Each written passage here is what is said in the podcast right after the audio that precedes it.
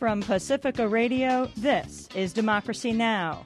Jeremy Scahill reports from southern Serbia, where ethnic Albanian militants fired on a convoy containing the U.S. envoy and the U.S. ambassador to Yugoslavia. Robert Fisk reports from Beirut, Lebanon, on newly elected Israeli Prime Minister Ariel Sharon and his role in the infamous massacres of Sabra and Shatila. Then it's Noam Chomsky examining the legacy of occupation and failed peace efforts that set the stage for the right wing electoral victory in Israel. All that and more coming up on Pacifica Radio's Democracy Now!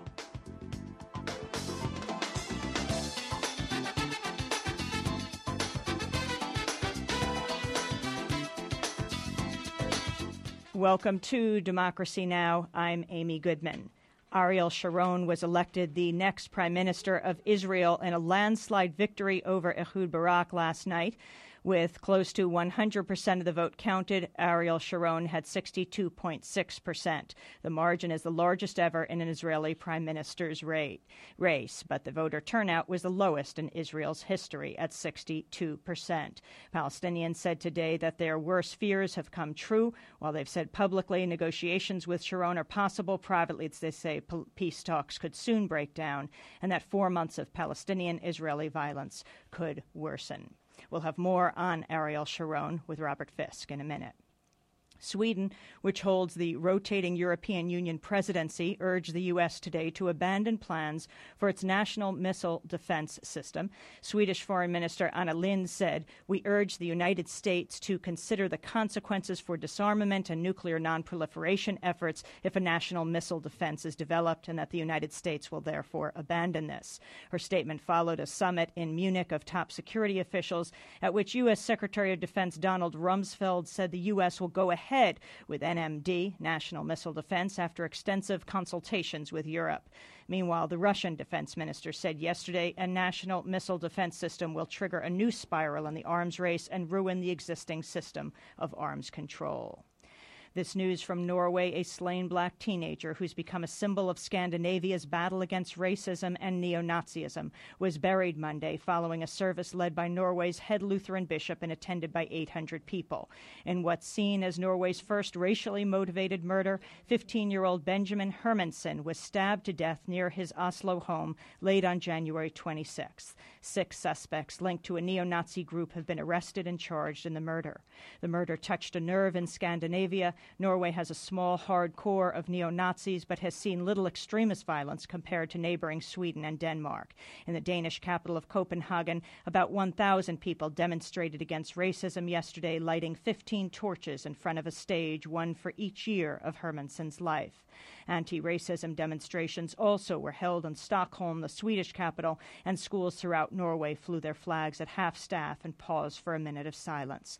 Last week, as many as 40,000 people, most with torches, marched in the cold night in Oslo to protest racism.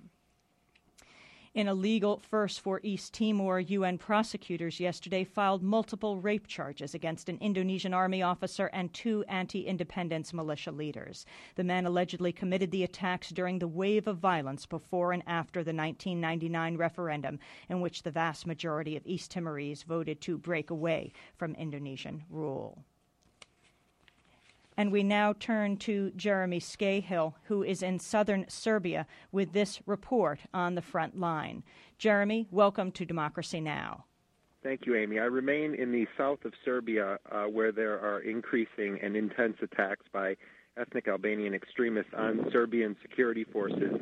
Uh, this is a region which is uh, just outside of Kosovo, uh, in the south of Serbia. There's a, a so-called demilitarized zone that separates Kosovo from the rest of Serbia. And interestingly, it's the eastern part of Kosovo where the U.S. military is patrolling that these ethnic Albanian extremists are able to make their way deeper and deeper into Serbia proper and carry out these attacks on Serbian security forces. Uh, yesterday, as we said on the program, uh, the two top U.S. diplomats uh, for the region, for Yugoslavia, Ambassadors William Montgomery and James Pardew, came down to the south of Serbia to observe the situation. Uh, they are some of the many uh, diplomats that have made their way down here to observe the situation on the ground. Uh, they were taken by uh, special police units to a checkpoint in Luchane, which is where the massive attacks happened earlier this week that I, uh, I, I was an eyewitness to.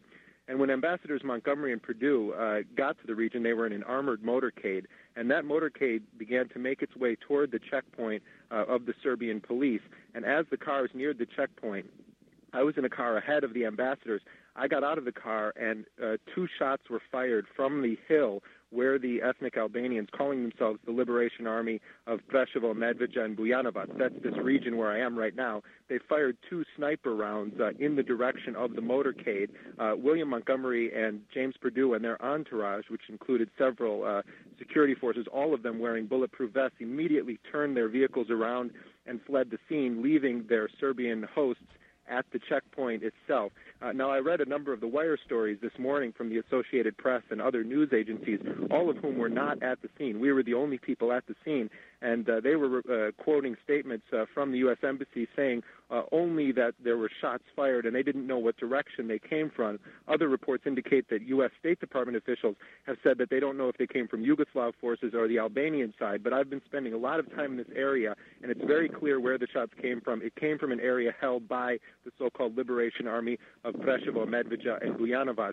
Uh, people here very much feel that it was an attempt to sabotage efforts uh, to increase uh, a relationship with the United States and the KFOR forces in an attempt to to stop the, the, these attacks on not only the security forces but Albanian and Serbian civilians alike in the region. Amy. Well, Jeremy Scahill, thank you for being with us. Jeremy Scahill is Democracy Now! correspondent in Yugoslavia. And in this final news on press censorship from three countries, Thousands of protesters demanded the resignation of Ukrainian President Leonid Kuchma over a scandal involving a missing journalist burning portraits of the president yesterday and chanting for a Ukraine without Kuchma. The protests followed the scandal over accusations the president played a role in the disappearance of an opposition journalist who criticized high level corruption. The journalist disappeared in September. Authorities say a body found in woods outside Kiev is probably his. In this news from Moscow, prosecutors yesterday searched the offices of the embattled independent Russian media company Media Most, one of its television networks, and a bank that holds its accounts. A spokesperson for the prosecutor general's office said investigators were looking for incriminating evidence in their fraud case against Media Most chief Vladimir Gusinsky. Gusinsky and his supporters say the case is part of a political persecution ordered by the Kremlin as punishment for his news organization's criticism of President Vladimir Putin. And finally, this news from Bangkok. A Thai television station, partly owned by a conglomerate founded by incoming Prime Minister, fired seven journalists on Friday after they protested over interference in news coverage. The seven took part in a news conference last month at which they said the station's editorial output was being interfered with to ensure favorable coverage of the incoming Prime Minister. Ahead of Thailand's January 6th general election, in which the Prime Minister scored a runaway victory, the journalist said there had been telephone orders banning reports that could negatively affect the popularity of the new Prime Minister, Thaksin Shinawatra, and his party. A further 16 journalists were fired for allegedly having a bad attitude towards their work.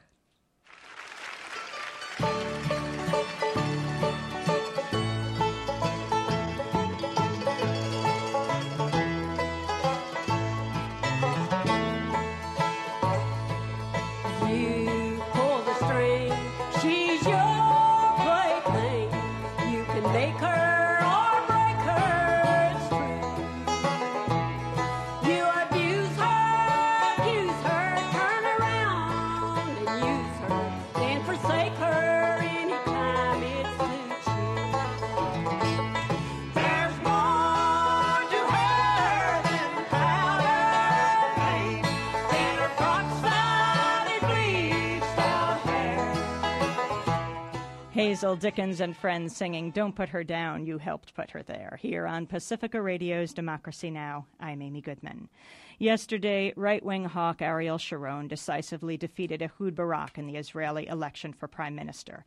In his victory speech, Sharon called on the Palestinians to end their uprising and negotiate what he described as a realistic peace. He said any accord with the Palestinians would have to protect Israel's vital interests, including an undivided Jerusalem. Born in Palestine in 1928, Sharon has been a soldier for much of his life. During the Six Day War of 1967, in which Israel captured East Jerusalem, the West Bank, Bank and Gaza Strip. He commanded a division. The harsh occupation measures that he enforced there gave many Palestinians their first taste of a man who has now who has become their sworn enemy.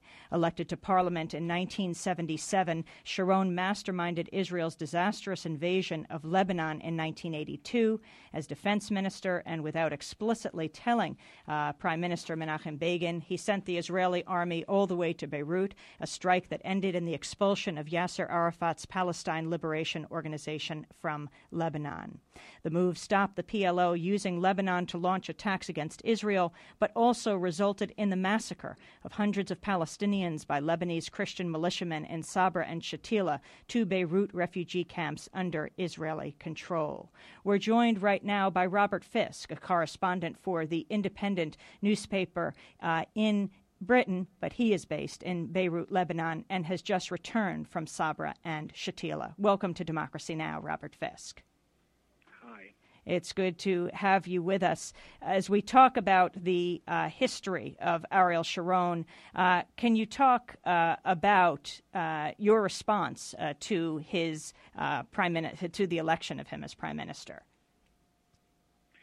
Well, it's not really my response. It's the response of the Arabs in general, and particularly, I suppose, the Palestinians and inside Sabra and Shatila camp, which looks very much as it did, except for the rain, on the day I walked in on September the 18th um, 1982, when I stopped counting the bodies when I reached 100, um, people are not shocked, um, not certainly worried. In fact, they're quite cynical. Um, many of the survivors who still live there, whom I spoke to, said that in one way it was a good thing because they felt that Sharon did represent the Israel that they knew, and they would rather the West saw an Israel led by Sharon, which would be much less sympathetic than Israel led by Barak, and might perhaps get more sympathy for the Palestinians if this seems a dangerous, even perverse form of logic for them to use, you have to remember that for those Palestinians in particular, and for Palestinians in general, the events that happened here in Beirut between the 16th and the 18th of September 1982 were nothing less than a war crime, and in their eyes, of course, Ariel Sharon is nothing less than a war criminal. Um, across the editorial spectrum in Lebanon, for example, there's a general acceptance, indeed welcome, that Sharon has taken over because it would put an end to what they regard as a humiliating attempt. I'm quoting leader writers in the Lebanese press this morning, um, a humiliating attempt by Israel and the Americans to bulldoze the Arabs and particularly the Palestinians into an unfair peace process. So the idea that the Arabs, which is put around by some media networks, are um, quaking in fear at the idea that Sharon has become prime minister is completely untrue. I see that the BBC World Service keeps referring to him as fearsome. Well, I sure haven't seen any fear among the Arabs. Cynicism, perhaps, hatred, but certainly no real alarm. Sharon was removed from office in 1983 by an Israeli tribunal investigating the uh, 1982 Lebanon invasion and found him indirectly responsible for the killings at Sabra and Shatila. Now, for most politicians, an indictment of that kind would have meant the end of their political career. Uh, but for Sharon, his popularity among the Israeli hard right was enhanced during the 90s when, as housing minister, he presided over the extensive building of Jewish settlements in the occupied West Bank and Gaza. And then, of course, most recently, uh, his visit to the Al Aqsa Mosque compound in East Jerusalem, uh, which sparked the Second Palestinian Intifada and has led to close to 400, mainly Palestinians, being killed. Yes, it is ironic that the man who provoked the Second Intifada should get elected on a ticket of stopping the Intifada which he himself started.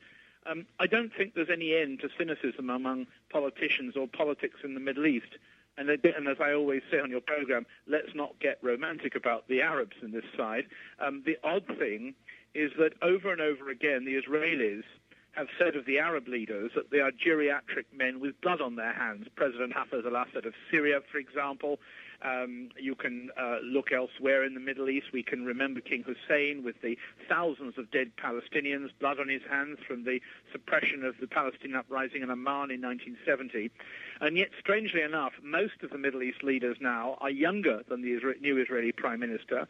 We have the young President Bashar al-Assad in Syria, the young King Abdullah in Jordan, the young, new young king in Morocco, the new young sheikh leading Bahrain. And two strange things have happened. First of all, it appears that it's the Israelis who've elected a geriatric leadership, not the Arabs for once, not that their elections in the Arab world count for much.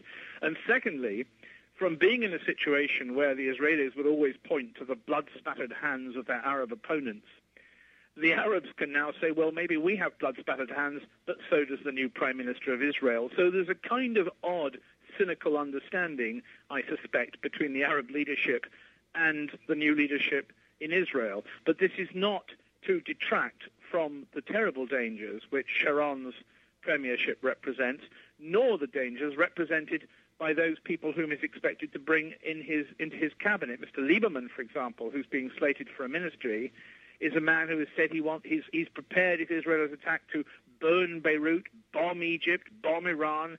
I mean, uh, we, we then hear from Sharon uh, about his peace process a word which I gather we can't any we're no longer allowed by the State Department to use. It now has to be movement towards peace or peace negotiations. And when you actually read what Sharon has said in the last few days, his peace process is summed up by um, no Palestinian control over Arab East Jerusalem, no ending of settlements, no closing down of settlements, no right of return, uh, very little further transfer of occupied Arab land back to the Palestinians. If you actually read through it, it doesn't sound like a peace process, it sounds like a war process. What about the relationship between Ariel Sharon and Yasser Arafat? Well, you've got to realize that Arafat regards Sharon as a war criminal, and Sharon has long made it clear that he sees Arafat in the same light. After the Sabra Shatila massacre, the first video film, or in those days it was actually real film, but put onto video, was taken to Damascus for Arafat to watch. He watched it in silence in an underground room and walked out without comment, so appalled at the heaps of corpses and bodies which he saw on the screen. It's interesting, by the way, that the main satellite channels, and indeed the main Arab channels, have not chosen to um, show again those appalling pieces of archive footage. They've contented themselves with showing Sharon before the uh, Israeli Tribunal of Inquiry into the massacres rather than the pictures of the massacres themselves, which is a very odd and strange decision for the satellite stations to take. I imagine it's the same in the States, though I don't know. Um, but again, Arafat sees Sharon as a war criminal. Sharon has repeatedly refused to shake Arafat's hand, and in fact, he, he is on record back in 1995, I think it was in October 95, um, of, of, saying specifically, uh, actually 18th October 95, I know of no one who has more Jewish blood on their hands than Arafat since the Nazi era. Well, um, whether or not you think that's true, uh, that pretty much sums up the contempt which Sharon feels towards Arafat personally. But of course, one has to say that in the pragmatic cynical and beastly world of politics, you don't have to like your opponent in order to make progress one way or the other. President Bush uh, just called the new or the incoming Prime Minister Sharon to congratulate him. What do you think the relationship will be between these new leaders? Well, I rather suspect if Mr. Bush is told, you know, who Mr. Sharon is and what happens in the Middle East and a little bit of the recent history, that he may be fearing Sharon in the same way as the BBC seems to think the Arabs should be fearing Sharon. Um, is Mr. Sharon a tame, elderly man with memory lapses, as some Israeli correspondents are suggesting now, or is he the same ruthless and brutal man who was indeed personally responsible for Sabra and Shatila? Um, I don't think people change that much, although in politics, uh, extraordinary transitions of a heavenly kind can sometimes be discovered. Um, I would think that the Bush administration as a whole, and here we're really talking about Colin Powell, the new U.S. Secretary of State, must be deeply disturbed at the implications of this. Sharon is a man, remember, who was prepared to plan an invasion of Lebanon without telling his own Prime Minister Menachem Begin what that invasion involved. He was a man who was prepared to secretly plan to take the Israeli army not just 20 kilometers inside Lebanon in 1982, as he told his Prime Minister Begin, but all the way to Beirut, which he surrounded and bombarded for two months, which ended with the massacres. So this is a man who, as Minister of Defense, didn't even tell his own Prime Minister what he was doing with the country's army. Is he likely, therefore, to tell President Bush and the United States what he's going to do with the Israeli army, which is uh, funded uh, in effect by your taxes, which is effectively armed by the United States, and which is upheld by the United States. If he goes on past record, then he's not going to do that. And what we have is a very serious situation of the Americans trying to deal with a country which they won't refer to as a rogue state, but which may actually begin to look like that. Again, I repeat, this is not necessarily the way history will happen. Perhaps Sharon has changed, and we need to remember that Sharon will have a lot of internal domestic problems inside Israel, not just with the official opposition, the Labour Party, but within his own Likud party. Mr. Netanyahu will be waiting there, waiting for Sharon to make mistakes, waiting for Sharon to fail to bring the security which he promised, which of course he will fail in doing because he's not going to provoke peace, he's going to provoke war. Uh, so he's going to have problems within his own administration. We'll have to see if he gets his so-called, quote, national unity government, unquote, whether Mr. Barak will participate, which many um, Labour members think he will be mad to do. Um, it's not just a simple question of, you know, is Sharon still as awful as he used to be, and what would the Americans do? But I would imagine that Mr. Bush, when he's been given the very basic facts, which um, I suppose is all he's likely to be able to take in at the moment, whether he doesn't get very, very concerned about what this man is going to do or could do behind America's back. Well, Robert Fisk, I want to thank you for being with us. Robert Fisk, correspondent for The Independent, speaking to us from Beirut, Lebanon, where he's been for more than two decades. And you're listening to Pacifica Radio's Democracy Now! When we come back, Noam Chomsky on the Middle East. Stay with us.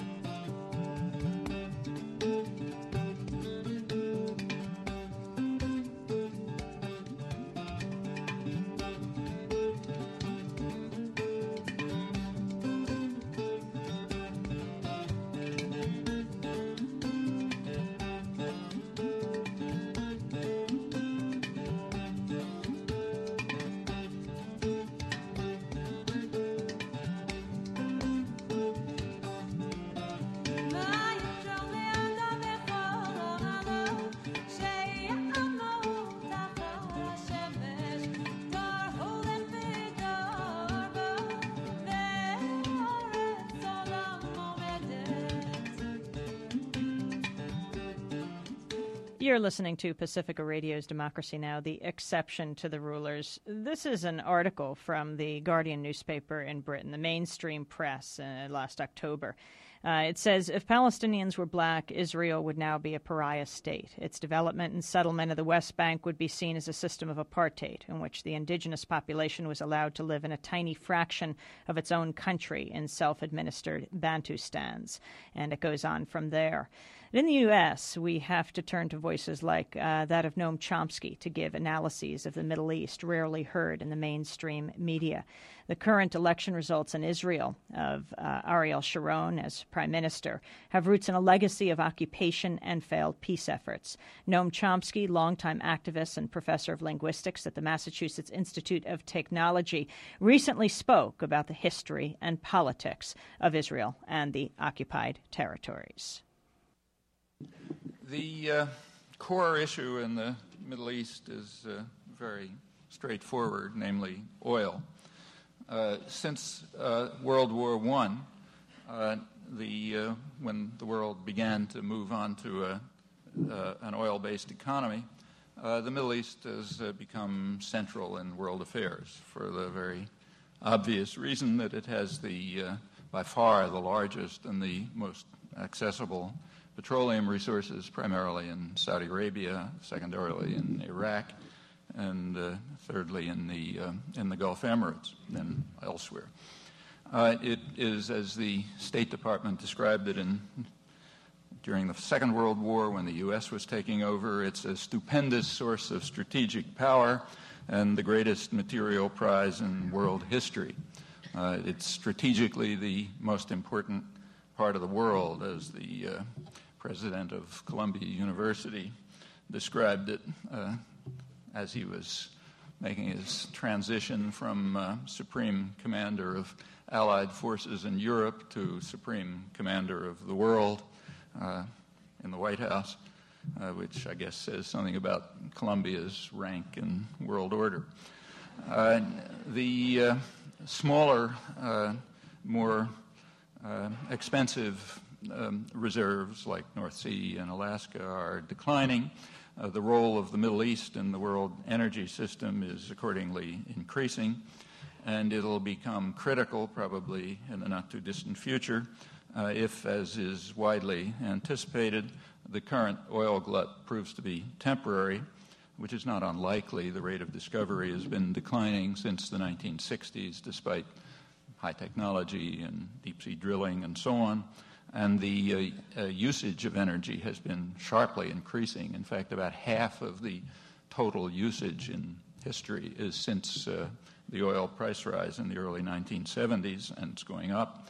It's expected that the, what, you know, the magic halfway point, as it's called, when half of the known accessible resources are used, is coming fairly soon.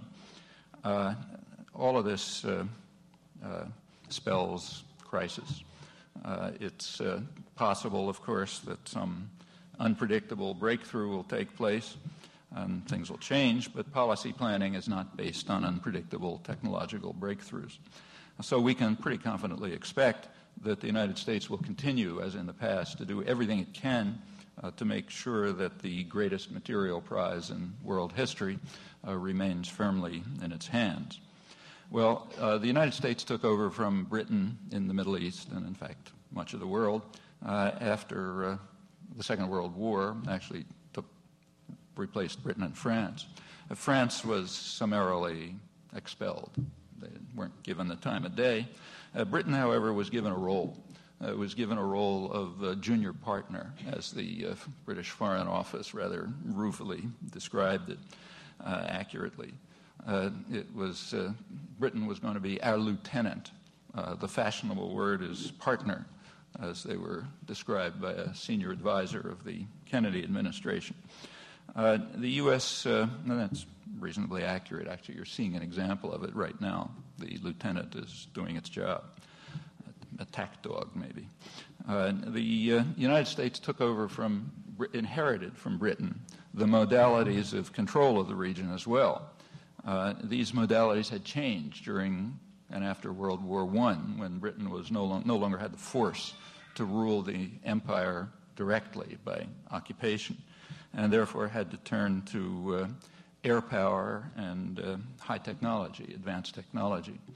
So uh, it was explained pretty frankly. The distinguished statesman Lloyd George, uh, he was commenting on the on Britain's success in undermining a disarmament conference, which would have barred the use of air power against civilians.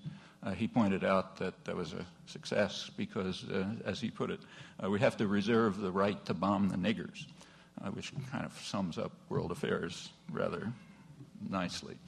Uh, Winston Churchill, who was then the uh, Secretary of State at the War Office, was a great enthusiast for using advanced technology to achieve the same end. Uh, his favorite was poison gas.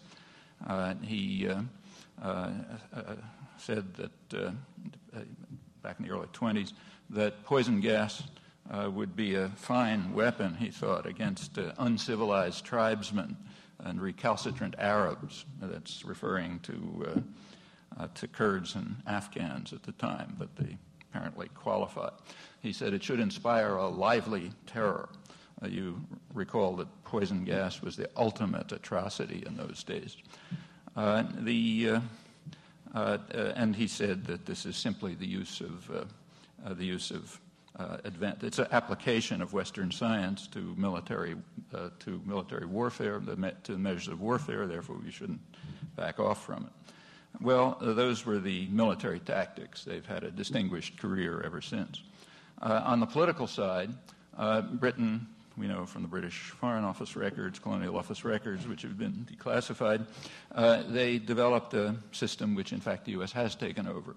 Uh, the idea was that the, uh, the oil producing states would be uh, administered by what the British called an Arab, secretly, of course, what they called an Arab facade, uh, constitutional fictions uh, beyond, behind which Britain would continue to rule.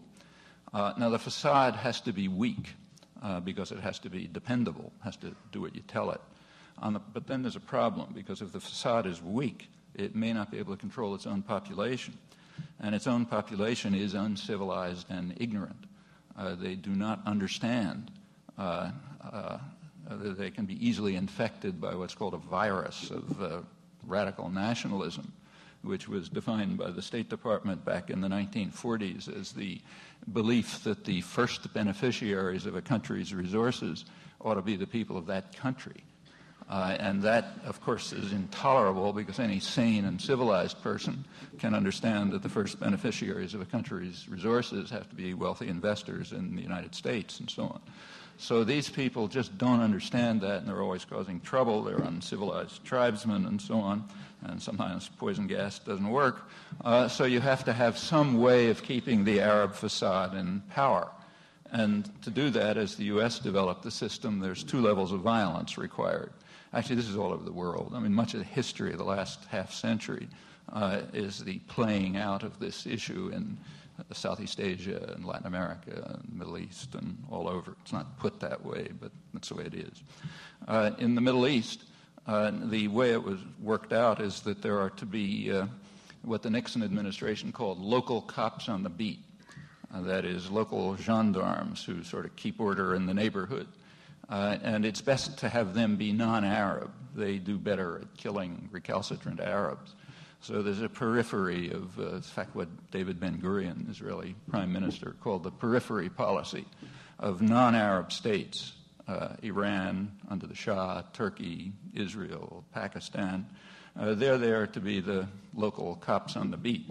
Uh, the understanding, of course, is that police headquarters remains in Washington uh, and if things really get out of hand, the local cops on the beat can't handle it. Uh, there's British and U.S. muscle and reserve to be used when needed. Uh, that's essentially the, how the, the, the modality of control. Uh, the uh, uh, Central Command, as it's now called, which was initiated by Carter as the rap- rapid development, uh, uh, deployment force. It's the major U.S. intervention force by far in the world. And it's an enormous force. It's based from Guam to the Azores, even with bases in the Indian Ocean where the uh, junior partner was kind enough to drive out the population of an island so that U.S. Uh, bases could be put in there, all aimed at the core area, the Middle East intervention forces. Uh, the, in 1980, when uh, the Carter administration was explaining this to Congress, uh, they pointed out that the problem wasn't the Russians. In fact, this was after the invasion of Afghanistan, but they were, realized that's not the problem. Uh, the problem is regional unrest. Uh, that is the, the virus of, of radical nationalism. Well, that's essential, and that remains the case. so, as for the Russians, we don't have to argue about it anymore. after, the, after the fall of the Berlin Wall, the Bush administration, in a very important and therefore unreported uh, declaration to Congress, uh, explained that everything has to remain exactly the same. Same military budget, you know, everything, including the intervention forces uh, aimed at the Middle East, where, as they put it, uh, the threat to our interests could not be laid at the Kremlin's door. I mean, sorry, guys, we've been lying to you for 50 years, but uh, now there's no Kremlin, so let's be straight. The threat to our interests is regional unrest, uh, and we got to control it. Incidentally, notice that the threat to our interests could not be laid at Iraq's door either. Uh, at that point, Saddam Hussein was a great friend and ally. Uh, he had, it's true, he had gassed Kurds and tortured dissidents and you know, massacred people and so on, but he hadn't yet con- committed any crimes. Uh, the crime was disobedience that's a crime. That came a couple of months later. But at that point, he was a great friend and ally, and the U.S. continued to support him right through the, you know, these things that maybe you and I would call crimes.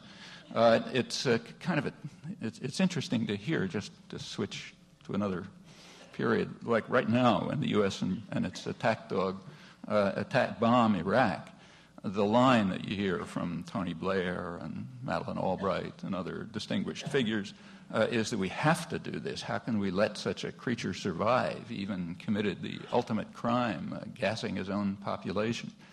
Uh, that their willingness to say that over and over uh, expresses extraordinary trust in the educated classes in England and the United States, who they trust not to say what everyone knows, that that can't possibly be the reason because we supported Saddam right through those atrocities and continue to increase the support after it. But their trust is warranted, as you can tell by looking at the press and commentary. Uh, the, uh, going back here, uh, if you look at the structure of the system of control, you can determine very quickly how policy works. Uh, participants have rights uh, which are commensurate with their role in the system. So the United States has rights by definition. Uh, the junior partner has rights as long as it stays loyal. Uh, the same with the Arab facade, and the same with the local gendarmes. Uh, what about the uh, peasant, peasants in Iraq or people in the slums of Cairo? Well, they don't contribute to the system, so they have no rights. Uh, what about the Palestinians? Well, they actually have negative rights. Uh, the reason is that they're a disruptive element. Uh, the fact that they were displaced arouses nationalist feelings and causes problems for the facade and the gendarmes and the, you know, the attack dog. Uh, so, therefore, their rights are negative. Well, you know, from those, these are just kind of elementary principles of statecraft. You master those, you can predict very easily the way policy develops, and it works quite well. Uh, the end of the Cold War changed nothing, and that was well understood. So, the, uh, one of the leading Israeli strategic analysts, uh, formerly head of military intelligence, uh, Shlomo Gazit, about a year after the end of the Cold War, wrote that uh, Israel's main task has not changed at all, and it remains of central importance. Israel remains of central importance as the devoted guardian of stability in the region. Its role is to protect the existing regimes, namely the facade, uh, to prevent radicalization. That's accurate. You have to do a little translation. So, uh, uh, stability means U.S. control, and uh, uh, Israel is the devoted guardian of the control of the master, and it's amply paid for its service. Uh, radicalism means misunderstanding of who the first beneficiaries of a country's resources are. Uh, and fundamentalist religious zealotry uh, does not, you know, our opposition to that does not entail that we have to say bomb Saudi Arabia uh, or bomb Jerusalem or bomb most of the United States. Uh, which is the most extreme, radical, fundamentalist religious state in the world, I suppose. Uh, rather, what it means is this is a code word, which means the particular forms of radicalization, that is, failure to understand who the first beneficiaries are, uh, the particular forms of radicalization that happen to take a religious cast when secular nationalism is destroyed. That's a pretty common pattern. But if you make the translations, what Gazit was saying was certainly accurate. Well, U.S. Israeli relations developed in that context. So in 1948, uh, the U.S. military was quite impressed by uh, uh, Israel's uh, military ac- actions. They were described a couple of days ago in uh, Israel's leading paper, Haaretz, by a good reporter, as being Kosovo without TV cameras. Approximately accurate. Uh, in 1949, the US, U.S. Army planners concluded, I'm quoting, that Israel had demonstrated by the force of arms its right to be considered the military power next to Turkey uh, in the Near and the Middle East.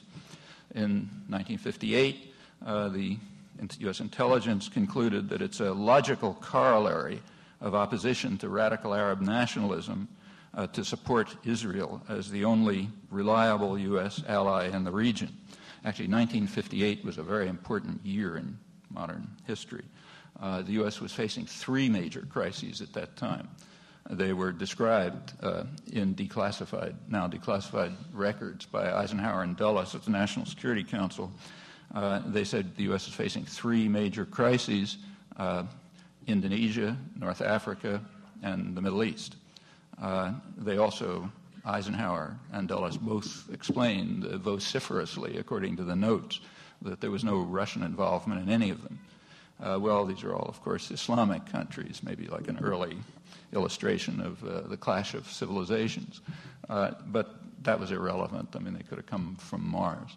Uh, the crucial thing about those three regions is they were all oil producers. Uh, and the planning, the concern over them was interrelated, having to do with a threat to U.S. domination of oil production in the Middle East and maybe use of Indonesia as a temporary substitute. And, and the US, there were very significant actions that took place, uh, for, among them the destruction of Indonesian democracy.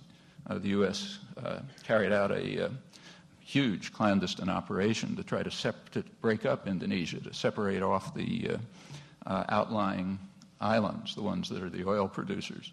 Uh, that had all kinds of consequences. Uh, in the Middle East, the U.S. landed troops in Lebanon, uh, armed uh, apparently with authorization to use nuclear weapons, according to uh, high U.S. officials. Uh, it was a serious matter. The concern at that point was Iraq. Iraq had broken the Anglo American condominium over oil. And remember, it's the second largest producer, a military coup which the U.S. regarded as Nasserite in inspiration, uh, had sort of pulled the country out of the system, and that caused real hysteria. I won't have time to go into it now, talk about it if you like, but uh, there were, the British Foreign Secretary flew to the United States immediately, and they uh, laid plans which are extremely revealing. They explained just about everything that was going on in 1990 and 91, almost verbatim. Anyhow, it was taken pretty seriously. Uh, the, uh, that's 1958. Uh, in the early 1960s, there was a proxy war going on between Nasser and Nasser was considered the heart of the rot, you know, the source of radical nationalism. And there was kind of a proxy war going on between Nasser and Saudi Arabia, the main oil producer, which was very threatening. Uh, in 1967, uh, Israel intervened and smashed Nasser. Uh, and that was a, major contribution. The U.S. Israeli alliance was solidified. Uh, after the Israeli military victory, Israel also became the darling of uh, uh American intellectuals. Noam Chomsky, professor of linguistics at the Massachusetts Institute of Technology, well known scholar and activist on foreign policy, particularly U.S. foreign policy around the Middle East. You're listening to Pacifica Radio's Democracy Now! We'll be back with Professor Chomsky's speech in a minute.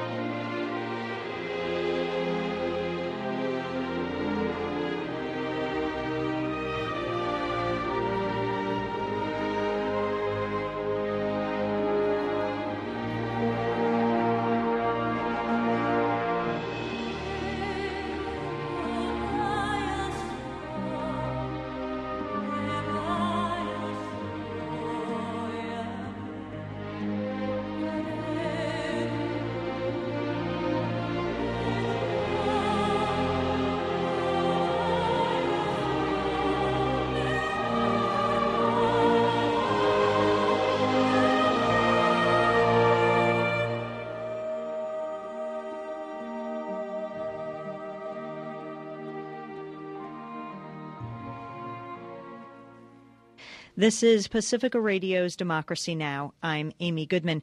As we continue with the speech of Noam Chomsky, given in the spring of 1999 at Columbia University, talking about Middle East history and politics. Noam Chomsky. Uh, after the Israeli military victory, Israel also became the darling of uh, uh, American intellectuals, from going from far right to left liberal uh, which is an interesting phenomenon about the United States, but its consequences show up mostly in the coverage of uh, these events and discussion about them. Uh, in 1970, uh, Israel again sort of proved that it's a devoted guardian. Uh, the U.S. needed it to intervene to prevent possible Syrian involvement to try to block Jordan, which was then massacring Palestinians, and Israel did intervene and barred that, and that was considered a very welcome contribution. U.S. aid to Israel quadrupled at that point. In 1979, when the Shah fell, uh, Israel's role simply increased. One of the main guardians was gone. Uh, that's actually the origins of the what's falsely described as the arms for hostage deal began at that time. There were no hostages. It's completely different. Uh, but anyhow, it did solidify the alliance further. Well, the 19, going back to 67, that war was dangerous. Uh, it came, it, well, quote Secretary McNamara, I was then Secretary of Defense, uh, we damn near had war, he said, with the Russians. Uh, there was an actual confrontation between the Russian and American navies in the eastern Mediterranean. And it was realized that we better quiet things down. So there was a diplomatic settlement worked out under the initiative of the United States and its junior partner. That's uh, the famous UN 242. Uh, uh, it, UN uh, 242, uh, November 1967, uh, basically called for full peace in return for full Israeli withdrawal. notice that UN 242 was completely rejectionist. That's very crucial for understanding what's happening now. It offered nothing to the Palestinians, just with agreement among states. Uh, so full peace in return to, for full withdrawal. Uh, the, uh, there was a deadlock. Uh, the Arab states refused full peace. Israel refused full withdrawal. That deadlock was broken in February 1971. At that point, President Sadat of Egypt offered full peace to Israel for only partial withdrawal, namely withdrawal from Egyptian territory. Well, the U.S. kind of had a internal problem at that time. It was a bureaucratic battle that went on. It was won by Henry Kissinger, uh, who preferred force, what he called stalemate, no negotiations. Uh, so he refused Sadat's offer. He took over, a very important date. Uh, that terminated U.S. support for UN 242. Since that time, the United States has not supported it, contrary to what you read, uh, because it has reinterpreted to mean partial withdrawal, as the United States and Israel determined. Uh, uh, the, uh, Israel, um, at that point, th- this was a period of enormous triumphalism, which Kissinger shared. He thought Egypt's kind of a basket case. and his ignorance and stupidity, which are really colossal when you look at the documents, are led directly to the 1973 war, which did demonstrate that Israel, that Egypt wasn't a basket case. You had to pay some attention to it that even got through the clouds to Kissinger. Uh, he then uh, uh, undertook shuttle diplomacy, and the, the, plans at that point were to try, since you can't forget about Egypt, uh, let's eliminate it. It's the major Arab military force. Let's remove it from the conflict uh, so that then Israel can proceed with U.S. support to integrate the territories and attack Lebanon. That's policy which then reached it, you know, was concluded at Camp David. That's known in the United States as the peace process. And that, uh, in fact, exactly what happened. U.S. support for Israel reached 50% of total aid at that point. Well, meanwhile, there was a shift in the international consensus going on. It was shifting away from f- pure rejectionism towards recognition of Palestinian rights. Now, that became a crisis in another crucial date, namely January 1976, when the Security Council debated a resolution calling, which included UN 242, all of its wording, uh, but also called for a Palestinian state in the territories that um, Israel was to leave, you know, under 242. Uh, well, that was supported by the whole world, virtually. Uh, the Arab states, PLO, Russians, Europe, Latin America, everybody, except the one state that counts, uh, which vetoed it. So the U.S. vetoed that resolution, and it's also vetoed from history. You might try to search for it. Uh, the, uh, uh, but it was a very crucial date. At that point, the U.S. became uh, doubly reje- rejectionist in a strong sense no 242 and no Palestinian rights, uh, alone in the world, virtually, except for Israel. Uh, well, then matters continued things shifted over to the General Assembly. There were almost annual votes of a similar nature usually like you know 150 to two or something like that. Uh, there were initiatives from Europe, from the Arab states, from the PLO, all rejected by the United States. Uh, the leading journals, like say the New York Times, uh, refused even to publish most of them, even letters referring to them. Uh, all of this is what's called the peace process again. Uh, that continued until 1990. The last General Assembly vote uh, was December 1990, 144 to 2. Uh, then came the Gulf War. Uh, the Gulf War established, as George Bush put it, uh, the Gulf War established that what we say goes, and you better understand it. Uh, it was understood. Uh, so what we say goes. The U.S. returned to its support for its old friend Saddam while he murdered Shiites and Kurds. Since then, has been turning to a rather rational policy of destroying Iraqi society. That's highly rational, especially for an oil producing state. Uh, if you destroy the society and the population, there's much less concern that the first beneficiaries might be the people of the region because they're not going to be able to ask for anything. So the policy of, that's going on now uh, of basically mass murder uh, is a very reasonable policy, particularly for an oil producer. Uh, with regard to the Israel Arab problem, uh, the Israel Palestinian problem, the U.S. immediately moved on to Madrid, uh, fall of 1991. The Madrid conference met all U.S. conditions. First, it was unilateral, no interference from Europeans or anyone else. Uh, secondly, it was totally rejectionist. Uh, so the U.S. could ram through its rejectionist program. That was the official program. Actually, has yet to be reported in the United States, as far as I'm aware, uh, in the mainstream, that is. But uh, it was the Baker Plan. Uh, the Baker Plan, which simply endorsed the Shamir Peres Plan, uh, which stated that there cannot be an additional Palestinian state additional because there already is one, namely Jordan. So there can be no additional Palestinian state, uh, and the fate of the territories has to be settled according to the guidelines of the State of Israel. That was the official U.S. program endorsing the uh, Shamir Peres Consensus, which was initiated, in, instituted at Madrid.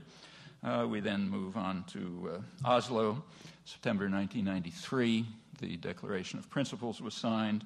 Uh, and uh, it was an enormous victory for the United States. Remember, I, I, don't know if you've looked at it, but you should look at what it said. The, it didn't say much, but it said something. It's, it described the permanent settlement, that is, the long term end goal, which must be achieved. And that must be strictly UN 242, not the other UN resolutions, which called for Palestinian rights alongside of Israel. And of course, UN 242 means the U.S. interpretation of it, which rejects UN 242. So the permanent settlement is doubly rejectionist.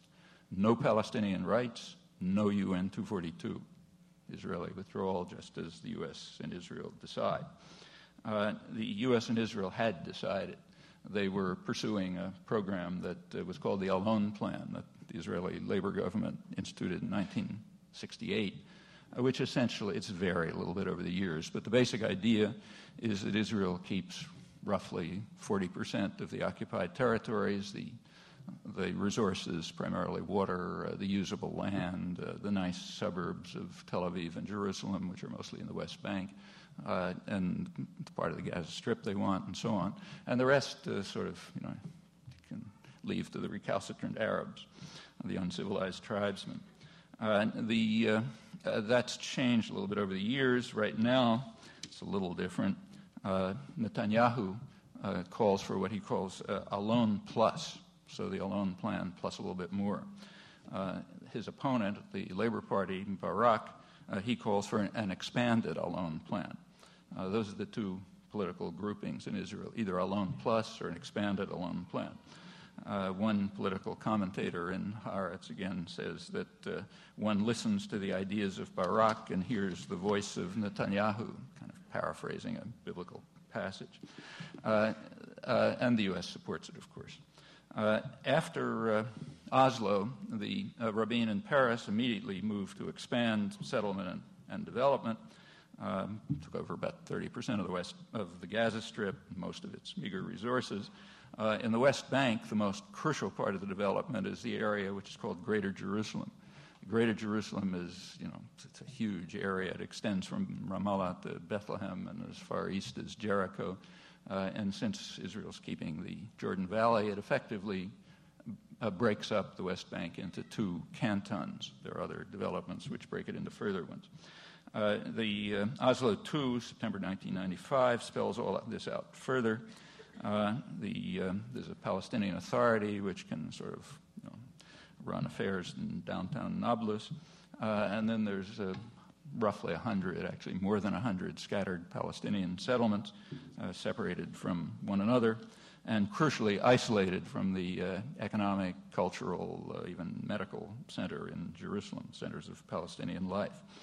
Uh, there are uh, the Jewish areas are connected by superhighways. Uh, you can drive through them and not even know there are any Palestinians. Then there are things which are officially called Palestinian roads. Actually, I drove one not long ago from Bethlehem to Ramallah. I mean, if you make it alive, you're lucky. If it's raining, very lucky. Uh, those are the Palestinian roads which interconnect the Palestinian settlements. Uh, the uh, um, well, somebody's got to manage the Palestinian population. Okay, that's where Yasser Arafat and the PLO come in. Uh, there, that's a gangster regime based on robbery and uh, brutality. Uh, it's uh, the managers of it are to enrich themselves and to suppress the locals. Um, uh, the more brutally they do it, the more they're applauded by Al Gore and Bill Clinton. That's the central content of the Wye Accords. Uh, the CIA is now there to supervise and make sure it works right. Uh, this should not surprise anyone. This is an absolutely typical colonial pattern. That's the way the British ran the Raj. That's the way the U.S. runs Central America. It's just standard. Now it's being carried over to this case. Well, the goals have been perfectly obvious for years to anybody with eyes open. It takes real dedication to miss them. And remember that these are the plans of the labor doves, uh, even if the voice is Netanyahu's. Uh, I was in Israel not too long ago giving talks about this, and I started by just reading a paragraph from a standard history of South Africa uh, in the early 1960s, at the time when they were setting up the first homelands, Transkei. It's kind of late, so I'll skip the paragraph unless you want me to read it. Uh, but the point is that I didn't have to comment. You know, you read the paragraph about the establishment of Transkei, and everybody could recognize what's happening right outside their door. Yeah, that's exactly it. That's the position of the doves. Uh, now, there are differences between Rabin, Peres, two heroes, and Netanyahu, the villain. Uh, a number of differences, uh, contrary to the comment in the Israeli press. Uh, Rabin and Peres were adamantly opposed to uh, allowing the Palestinians to call whatever they got a state. On the other hand, Netanyahu has been more ambiguous. So his minister of uh, division of the uh, uh, of communications and policy, pl- director of communications and policy planning, David Bar Ilan, uh, recently said that, well, you know, if the Palestinians want to call these scattered areas a state, uh, we won't mind. In fact, if they want, they can call it fried chicken, he said uh, elegantly. Uh, that's, you know, there's a little difference between the two. Uh, there's also a difference of style. Uh, the, and the style of different uh, makes, is important. and the style reflects their constituencies. labor is the party of the rich. It's the party of the professionals, the um, westernized secular elements. Likud, the other party grouping, uh, is the party of the poor, you know, working people, uh, Oriental Jews, religious, and so on. And those divisions do reflect themselves in the style by which they behave. So labor is much more attuned to the norms of Western hypocrisy. And they do things in the way they know the West is going to like. So they have spokesmen like, say, Abba Eban, who knows how to put in nice phrases, uh, things like beating people up and smashing them and so on and so forth. Professor Noam Chomsky teaches linguistics at the Massachusetts Institute of Technology. A well known political analyst and critic is the author of numerous books, particularly on the Middle East. That does it for today's program. Democracy Now! is produced by Chris Abrams and Terry Allen. Our engineer is Anthony Sloan. Our technical director is Errol Maitland. From the embattled studios of WBAI, from the studios of the Fired and the Banned, from the studios of our listeners, I'm Amy Goodman. Thanks for listening to another edition of Pacifica Radio's Democracy Now!